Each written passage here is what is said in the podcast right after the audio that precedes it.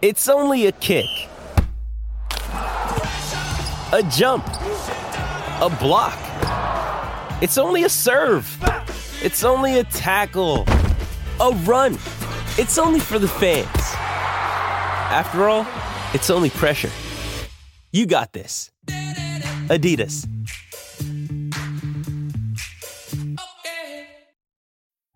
Sign up to The Economist for in depth curated expert analysis of world events and topics ranging from business and culture to science and technology. You'll get the weekly digital edition, online only articles, curated newsletters on politics, the markets, science, culture, and China, and full access to The Economist Podcast Plus. The Economist is independent journalism for independent thinking. Go to economist.com and get your first month free. The following program has some naughty language, so if you are listening to this near little ears, make sure they have little earbuds, but you may also want to distract them.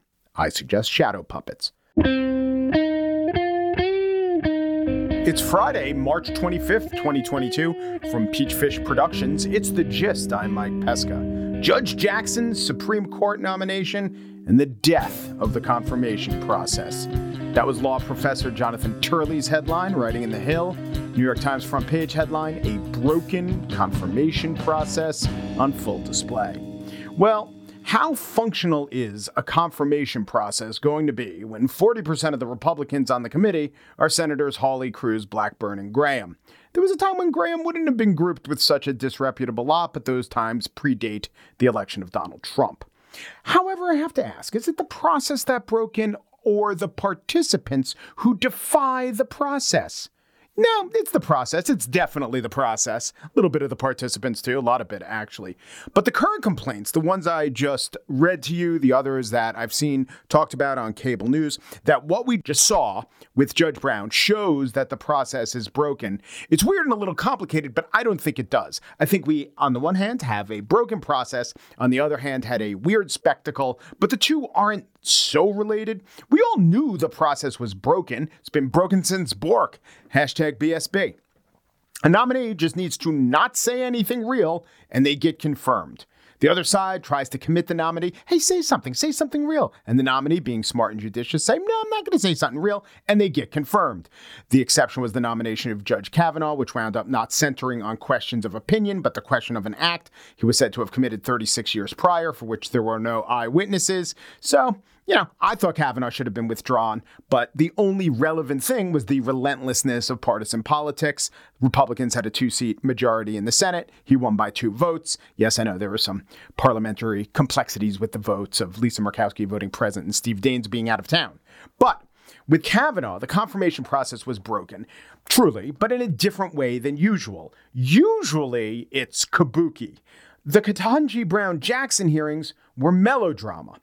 But the claim that there was something especially broken about the Brown Jackson hearings, or that what we saw in the Brown Jackson hearings show the process is broken in the way that it really is broken, it's a little off.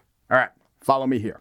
The Times cites as evidence of this broken process aggressive questioning, dog whistle politics, the positioning of senators as potential presidential candidates, the quote, toxic partisanship. Well, that's what's wrong with politics. That's what's wrong with many politicians and many Republican politicians specifically. But asking tough, even what someone else might think of as an unfair question, to a judge who could spend 35 years on the Supreme Court, that's not especially worrisome, I don't think. It would be worrisome if Brown Jackson weren't allowed to answer them, or if the mistruths contained in the question were allowed to go rebutted, or if a vast majority of the American people believe them to be real. But I don't think any of that's going on. At several times, a Republican senator tried to read a fragment of a ruling about releasing all of Washington, D.C.'s prisoners in the face of the pandemic. So this would be an unfair, out of context quote. But Judge Jackson put it into context. She noted three times that that wasn't her ruling, that was some thinking leading up to her ruling, and history clearly shows all the prisoners of DC weren't released. Another major form of question was to ask her about a cultural topic important to the Republican in question, when of course the answer was going to be, you know, as a judge, it's not appropriate for me to weigh in on that kind of social issue unattached to the law. Here's an example of that sort of Q&A. It goes on quite long, but I want to give Judge Jackson her say because Tennessee Republican Marsha Blackburn didn't always want to do that. What message do you think this sends to girls who aspire to compete and win in sports at the highest levels?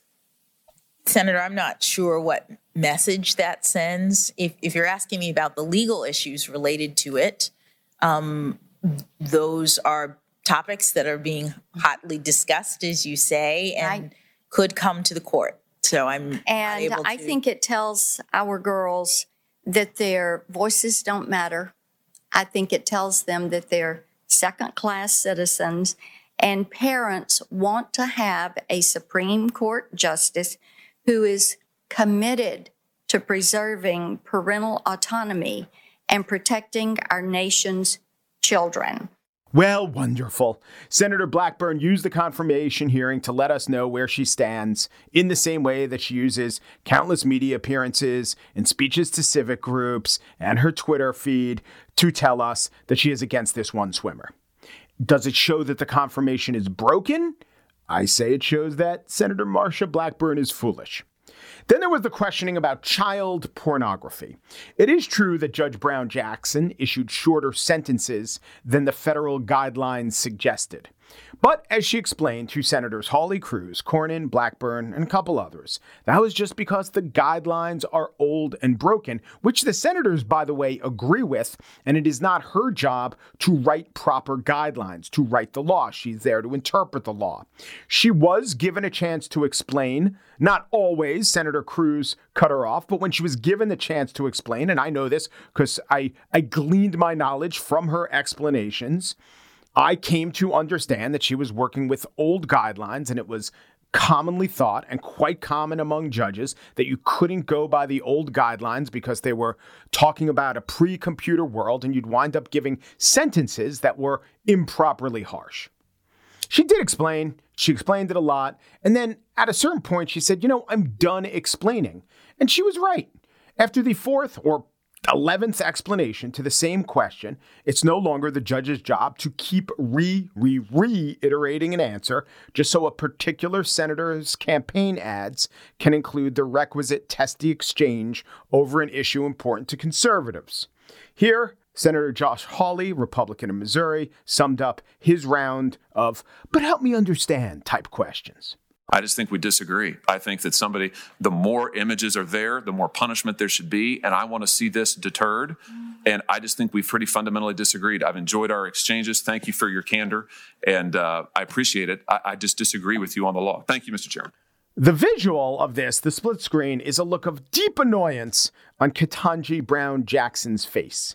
But to see that look was to marvel that it stopped at annoyance. But an annoying senator preening for some future race does not mean the process is broken. It means the process is political. Of course, it's political.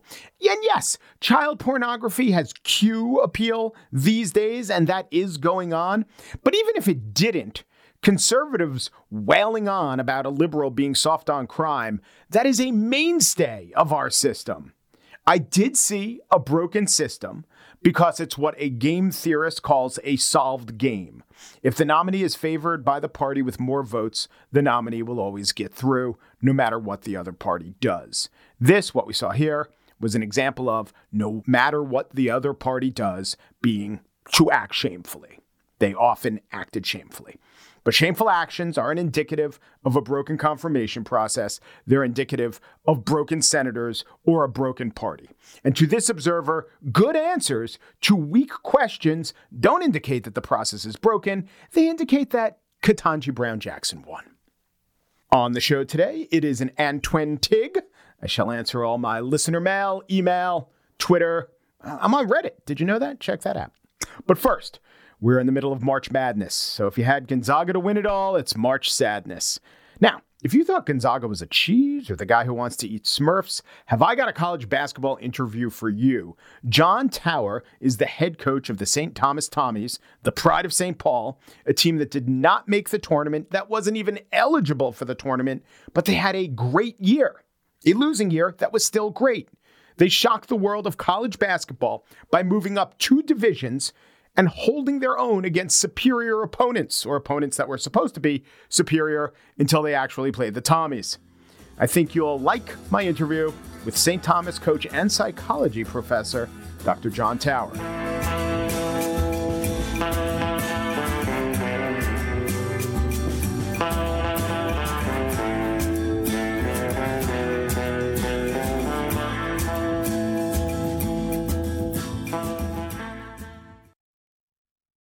This episode is brought to you by Shopify. Whether you're selling a little or a lot, Shopify helps you do your thing, however you cha-ching. From the launch your online shop stage, all the way to the we just hit a million orders stage. No matter what stage you're in, Shopify's there to help you grow. Sign up for a $1 per month trial period at shopify.com slash special offer, all lowercase.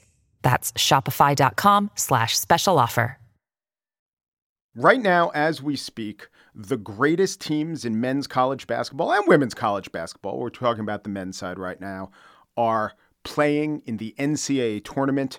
Uh, there are 12 teams left. Those are the best teams, or some of the 12 best teams in America. Soon they will name the final four, the elite, the cream of the cream. But what if I told you, to borrow a sports promotional cliche, what if I told you that the most successful men's basketball team in America actually finished 4 and 14 in conference, 10 and 20 overall, was not invited to the big dance, lost twice as many games as they won. How would I be able to justify that statement? I think you can when I tell you the story of and when you meet the head coach of St. Thomas University because this was their first year in Division 1 if you don't know what that means. We'll get into it with the head coach John Tauer who has a really interesting unique story.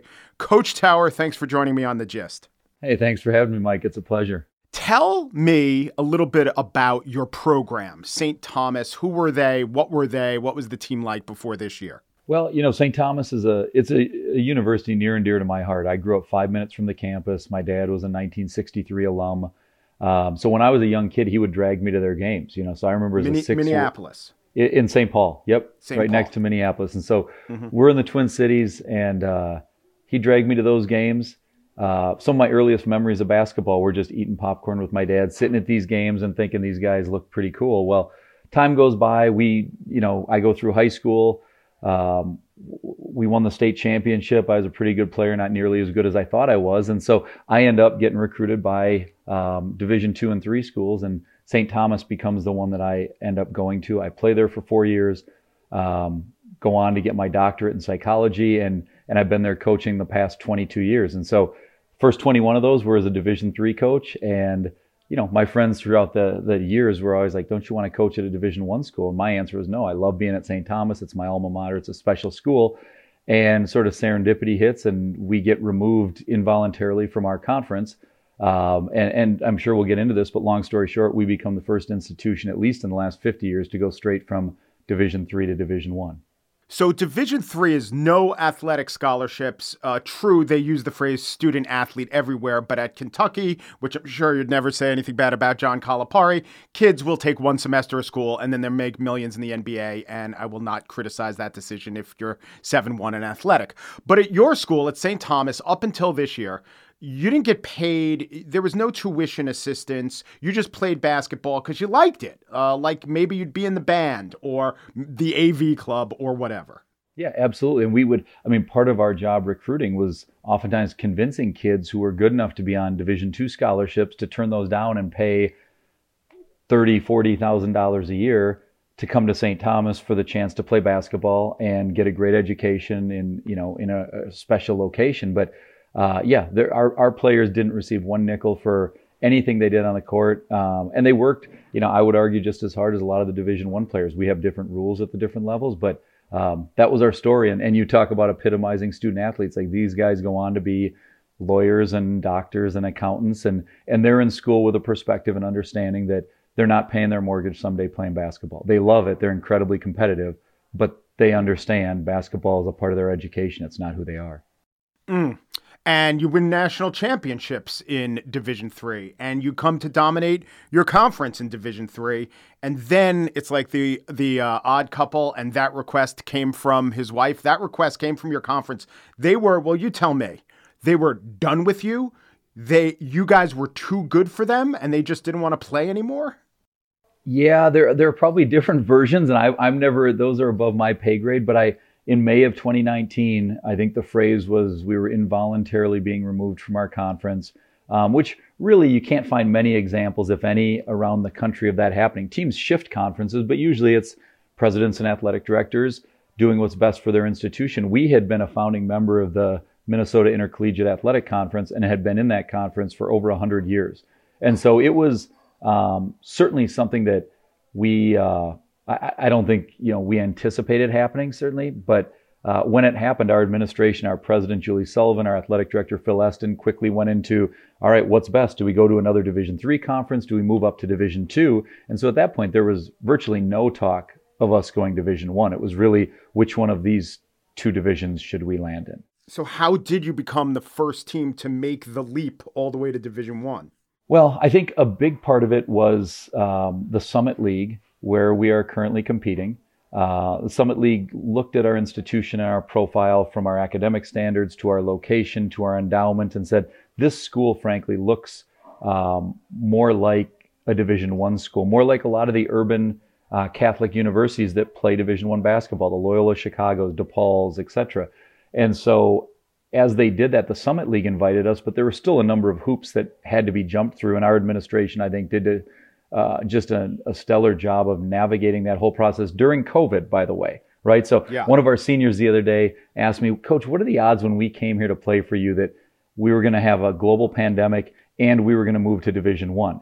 And I'm like, well, it, you never say zero in science, but it's as close to zero as possible because a team had never done this, and the last global pandemic was a century ago. And so um, that's sort of the short version of how we ended up I think really in a fortunate way landing in in the Summit League in Division One. So was the thought, and by the way, we should note that jumping through a hoop in your sport is usually a goaltending violation, but I'll move on. Was there a thought, was there a concern, okay, maybe, like you say, there are a number of schools of your enrollment size, endowment that play in Division One and have done well. Villanova, St. John's, DePaul, but they've been doing it for 100 years or whatever, you know, in St. John's case, more than 100 years. Um, was there a thought, here's what's going to happen? They are great for Division 3, but the realities of Division 1 are such that they're going to get killed and we're going to have to warn them or think about what if they lose by an average of 20 points every night? Was that just in terms of how good the team would be, was that a thought that was out there? Oh, no question. I think Mike there's there's 358 Division 1 teams. There's 425 Division 3 teams.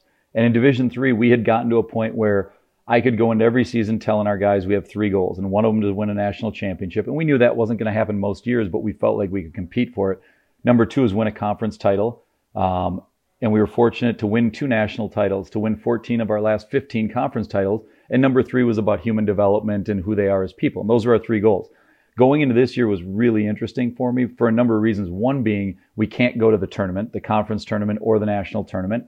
Um, not that we necessarily would have expected to, or were we able, but that's no longer a, a goal, um, mm-hmm. at least an attainable one right now. Right, that's a um, condition of making the jump um, that you're ineligible for postseason play for a set amount of time. Yep, the transition from from one division to another. But then the other part is we we ended up we took some transfers and, and thought that would bolster our size. We were small even by Division three standards. So if you watch us play in Division three, we play a style that's pretty uh, perimeter oriented, predicated on movement and uh, shooting a lot of three pointers. And so we we probably physically were not the Division three team most suited to make the jump to Division one. And then we had a few transfers that didn't turn out necessarily the way we thought. And so here we are in the first game of the season, and we end up starting the exact same five guys that we did in Division three last year, and we did that the entire season. So it became this really, I think, fascinating experiment to look back on because for decades people have said well how good are the best division 3 or best division 2 players and you'll see some examples right duncan robinson who went to Williams and then Michigan, now is in the NBA. My uh, top assistant coach, Mike Maker, coached him at Williams. So he was actually the guy that Yeah. recruited Duncan to Williams. But if I recall, literally the only NBA player to spend a minute in Division Two. Y- Yeah, Devean George from our conference did it back in '99. It it, it, does, Yeah. it doesn't happen, right? Right. And so here we are with the same five guys all season, and it's this beautiful natural experiment. I think where how are these guys going to do? And you're right, we went from a team that these guys lost eight games in three years, their first three years of college, and here they are in year four, and we got a Division One schedule in front of us. And frankly, on paper, I wouldn't have doubted if experts had said they're not going to win a game as good as these kids were in division three and so i think quite honestly i left our goals pretty vague at the beginning of the year i talked more about how we're going to compete and how we're going to stick together through the ups and downs and also this opportunity to just embrace this journey that rarely in life do you get to do something that hasn't been done before or tried before so regardless of the results it matters far more what are the what are the steps we're taking in this process for st thomas moving to division one Now's the point where uh, we inform listeners that you are a professor there at St. Thomas. Your uh, expertise is psychology, so that is going to help. And I would imagine that that's the only option you had to emphasize goals that were a little more esoteric, a little less about wins, quite different from the very tangible goals that were attained by these by these very players of winning the conference championship. So that's what you had to do. But how certain were you that communicating these goals that were more about, well, you tell me and use as many psychological phrases as you can? It seemed like it was more about inner achievement than an external validation. How confident were you that that message was going to work with players who like to win and were used to winning? Yeah, well, I wasn't certain, and you hit it on the head. It, it became it went from very quantitative goals to far more qualitative goals, and then assessing those gets a little gray, right? That after a game, win or lose, you're still going to talk about how you played, and sometimes after a win, you're disappointed with how you played, and sometimes after a loss, you say we played great. But by and large, winning had been an outcome we could sort of hang our hat on. Um, suddenly, we go to talking more about the quality of play. I think one of the things that, if you look at what makes teams special, um, trust is certainly a part of it. Knowing one another, um, having been through those trials, and so these guys, the the one thing I did feel good about is that these guys had been through so much, and they had experienced a lot of success together. And I think they're they're smart guys, so they're realistic as well. So they knew we weren't going to go 30 and 0 this year. We didn't know what our record would be, but I did feel like our locker room would stick together regardless of the outcomes. And we were tested throughout the season um, a lot. We had some unbelievable successes, and then we had some real tests of of that culture because we did lose, as you alluded to earlier, far more than we ever had before. And yet, coming out of the season, I think we all learned a lot. And if anything, I think I feel better about our culture. I feel as good or better about our culture as I did when we won national championships. Were there more times of disappointment during the season, even though you were achieving really remarkable things given your jump in level, and there were wins, as your record indicates, but were there more times of depression and hard nights for the soul for you and the players than there was when you were just winning two thirds of your games instead of losing them? Losing's hard, right? I mean, if you're a competitor, And you want, right, and you want excellent players to feel that losing's hard. you you do and so there's this tension of you don't want players to feel beat up during a season but you you know i've often said if, if you don't feel something after losing it's probably time to get out of competitive sports right there are other things you can do to challenge yourself and um, and to pursue those kind of endeavors and so yeah it was that part i think was hard i think the interesting part was going into the season i had no idea like would we be down 20 points at halftime of most games and the reality is, there was only one time out of 30 games where I felt like at halftime we don't have a chance. There were probably four others where we were in a little trouble, but the number of games that with 10 minutes left we were tied or ahead or within two, like it was, it was actually that probably caused a little more angst because you actually felt like we're in these games. Like we got a chance to win maybe not every one of them, but the vast majority of them we were in. And I think that's a credit to our players and how, how they battled and competed. Now, we were at a size disadvantage every game. We knew that. We didn't have the depth probably that we would love to have. Um, so when you talk about sort of the mental gymnastics that you do throughout a season like that, um, I, I think we we use different tools than we have in the past. But a lot of it was based on the idea that guys, are we doing what we say, right? If we go out and we say, we don't want to turn the ball over, we don't want to give up layups, we got to shoot a lot of three point shots. And if we do those things, we're going to have a chance. To have a group that trusted that and embraced that, I think made it a lot easier, even during the downtimes. I mean, we had a 12 game losing streak. That's not easy.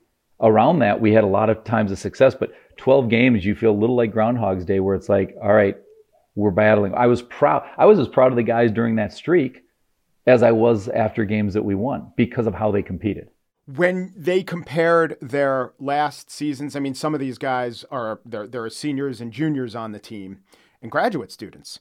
And you ask some of the best players after seasons of conference championships uh, in the last couple years and seasons of ten and twenty what would they say? Would they say that though disappointing, they learned from this, or was it more actually we take great pride in what we did and we consider this season just as successful as a conference championship season? Yeah, that's that's a great question because the the what they've been to, like our grad students, we had two of them, Ryan Lindberg and Bert Hedstrom. Those two turned down really good jobs to come back and pay their own tuition and go to grad school and, and take part in this year, knowing that we were going to lose games. So those, let me give you a quick five year synopsis in 50 seconds. Those two guys came in as freshmen. We were fresh off 12 straight conference titles, which us and Kansas were the only schools in college basketball that had streaks like that. So here they Tommies are. Tommies and the Jayhawks, one and the same. here, here they are, 12 straight conference titles, and we don't win the conference title that year. We have a down year. We go 12 and 8 in the conference.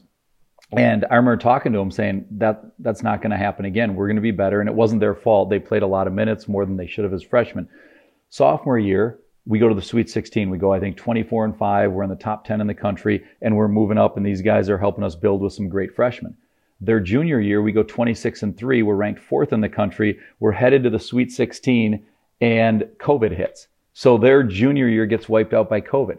Their senior year could have been as good a team as we've ever had we go undefeated, ranked second in the country, but don't have a national tournament in Division Three. So these guys, what they had been through already in their four years, where they were a team that could have competed for a national championship three or four straight years.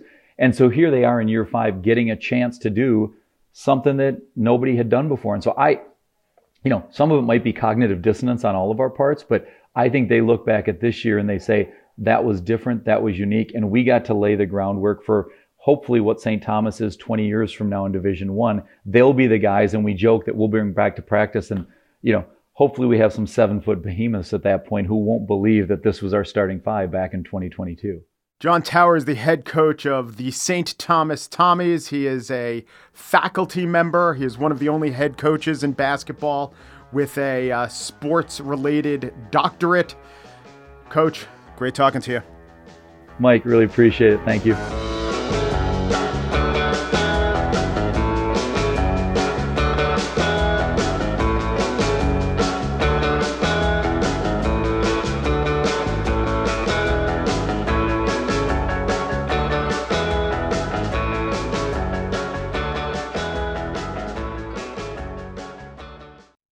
This episode is supported by FX's Clipped, the scandalous story of the 2014 Clippers owner's racist remarks captured on tape and heard around the world.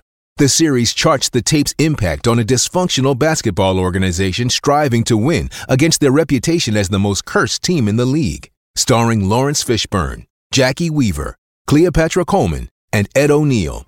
FX's Clipped, streaming June 4th, only on Hulu. And now the spiel. Specifically, it's an Antwentig, a three week period in which we go over the best of all the interactions I've had with you, the listeners of the show. My biggest mistakes were of a Thomas Thompson variety. I was speaking of the Golden State Warriors player and referred to him as Clay Thomas. More than a few listeners doubted my Thomas, as well they should. Here's the true pronunciation of that versatile gentleman's name. Now, in his 11th NBA season out of Washington State University, number 11, Klay Thompson. Wow, I did not know the Warriors hired Alex Jones as the arena announcer. And now, at guard, from Davidson, he drank juice boxes and was contaminated by frog DNA. I'm going to have to take about a year to recover from that. How does Alex do it? I mean, in terms of voice and living with himself. Someone wrote in to say, and that someone was Garth Van Hull, wrote in to say, Clay Thomas kind of undermined your point a little.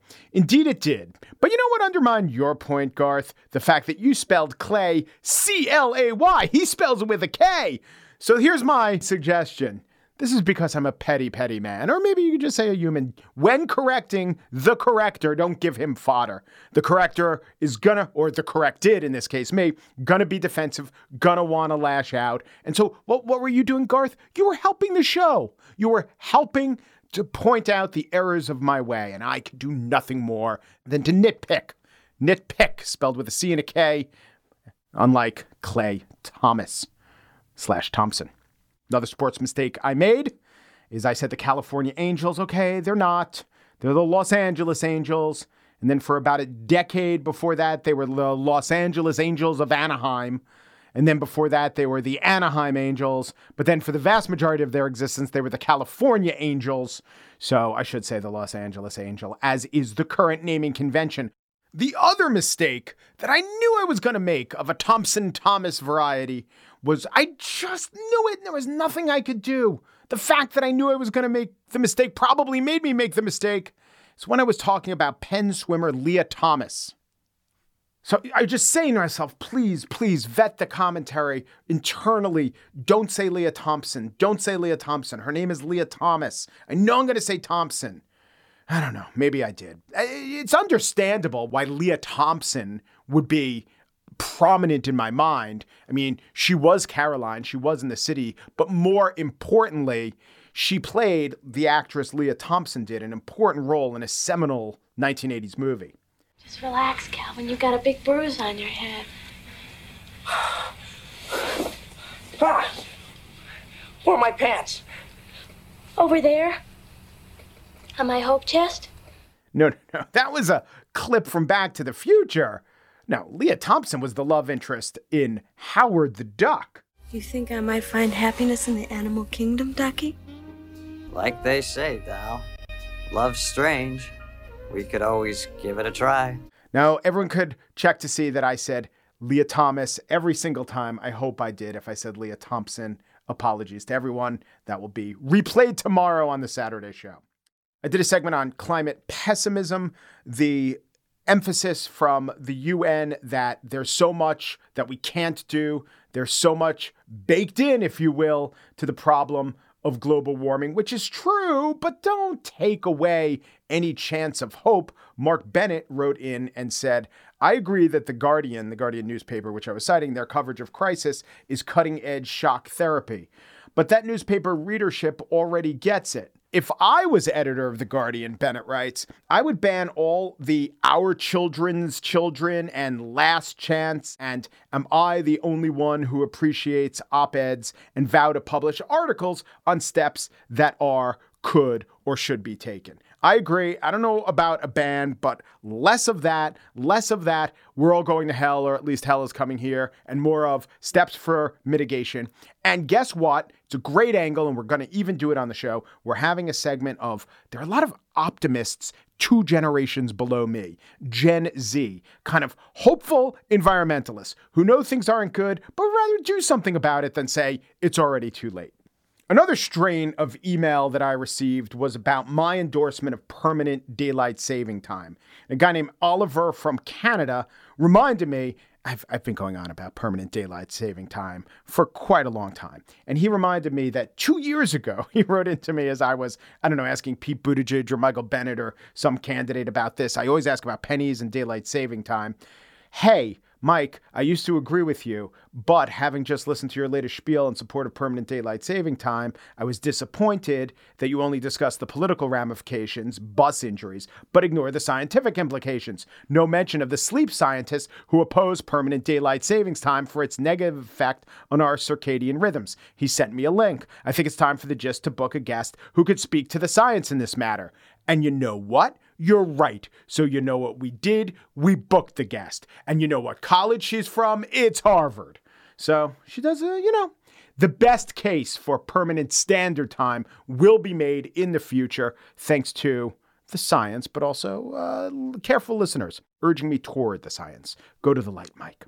Sean Condon writes in, very nice. I'm so glad you're back on the air. I am enjoying your interstitial music selections. That is all Corey and Joel, a little bit of Michelle. And then he says, speaking of music, now remember, he identified himself as a guy who knows music, who likes music, is a fan of music. And yet he says this never play the overly sarcastic corner jingle again. It flopped and clattered around in my head for an entire day after. Oh, you mean this one, Sean? It's now time for everyone's favorite segment. It's the overly sarcastic corner. The overly sarcastic corner. The overly sarcastic corner. The overly sarcastic corner. No, I was asking a question sarcastically to reporters like you just to see what would happen. Oh, so you don't want me to play a jingle because it's memorable. In an age when information goes through the brain as if it never stops, you want me to pull back on an effective means of communication that embeds itself in your mind. That's what a jingle's supposed to do. That's the jingle doing its job. It's like being against wolves for hunting, Sean. That's what you want. You want less sarcasm. To that I say no. But thanks for writing in. Now we get to the most important part of the week. In fact, we do 14 shows, 14 and three quarter shows a week to get to this moment, the Lobstar of the Antwentig. As you know, should you have taken us up on it, we would have given you an NFT so you can all be a Lobstar and have all the all the benefits that is conferred with that. Now we've moved back to our traditional awarding of one Lobstar per listener. And today I take you to an email from Henry Ruddle, longtime listener, says, Sorry it took me two days to listen to Kasich versus Klepper. It was great. I disagree with Kasich on many things, but he's sensible, intelligent, and well read enough to make me feel the tingle of maybe changing my mind. I get the same tingle from you. Okay, we're getting a little weird here, but totally. I love it. I agree. I love that stuff. Then Henry writes, the biggest loss I feel from my divorce is that I no longer get to debate with my sister in law, Kathy. The few times I tried debating with my wife, she called me demeaning, whereas Kathy would say, Bring it on, punk. My dad was like that, and my older my older brother used to be like that too. Before, well, then he maybe mentioned some personal things about the brother. Um, I used to belong to two book clubs. When everyone read the book, we sometimes had two discussions, but most of the time it was two hours of wine and BS. The gist is an oasis in a desert of banality. I'll take that. But I wrote back to him, Henry, can you back channel Kathy? It seems like Kathy could be a good resource for you. Maybe you served the same purpose for Kathy as she did for you. And Henry said, That's a great idea, Mike. Kathy reached out to me after the divorce, and I told her that she needed to be on her sister's side. That was 12 years ago, so more debates may be possible. I'll let you know. And that is why I am now naming the Lobstar of the Antwentig Henry Ruddle's former sister in law, Kathy. You've probably never listened to the show, Kathy, but you served a valuable function in the life of, I'm going to say, a somewhat ideal gist listener. So, Henry, you could bask in that support, but if you could find Kathy, get her to debate with you, or, you know, get her not to debate with you, but then try to press her on those points and probe and figure out why she won't, thereby engaging in debate. If you can get her to do that, you can also tell her that you, former sister in law Kathy, you are the Lobstar of the Antwentig.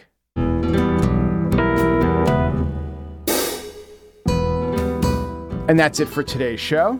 Corey Wara is the Gist assistant producer. Joel Patterson is the Gist senior producer. Michelle Pesca is the guardian of all things Lobstar. The Gist is presented in collaboration with Libsyn's AdvertiseCast. For advertising inquiries, go to advertisecast.com slash the gist. Umpru depru dupru, and thanks for listening.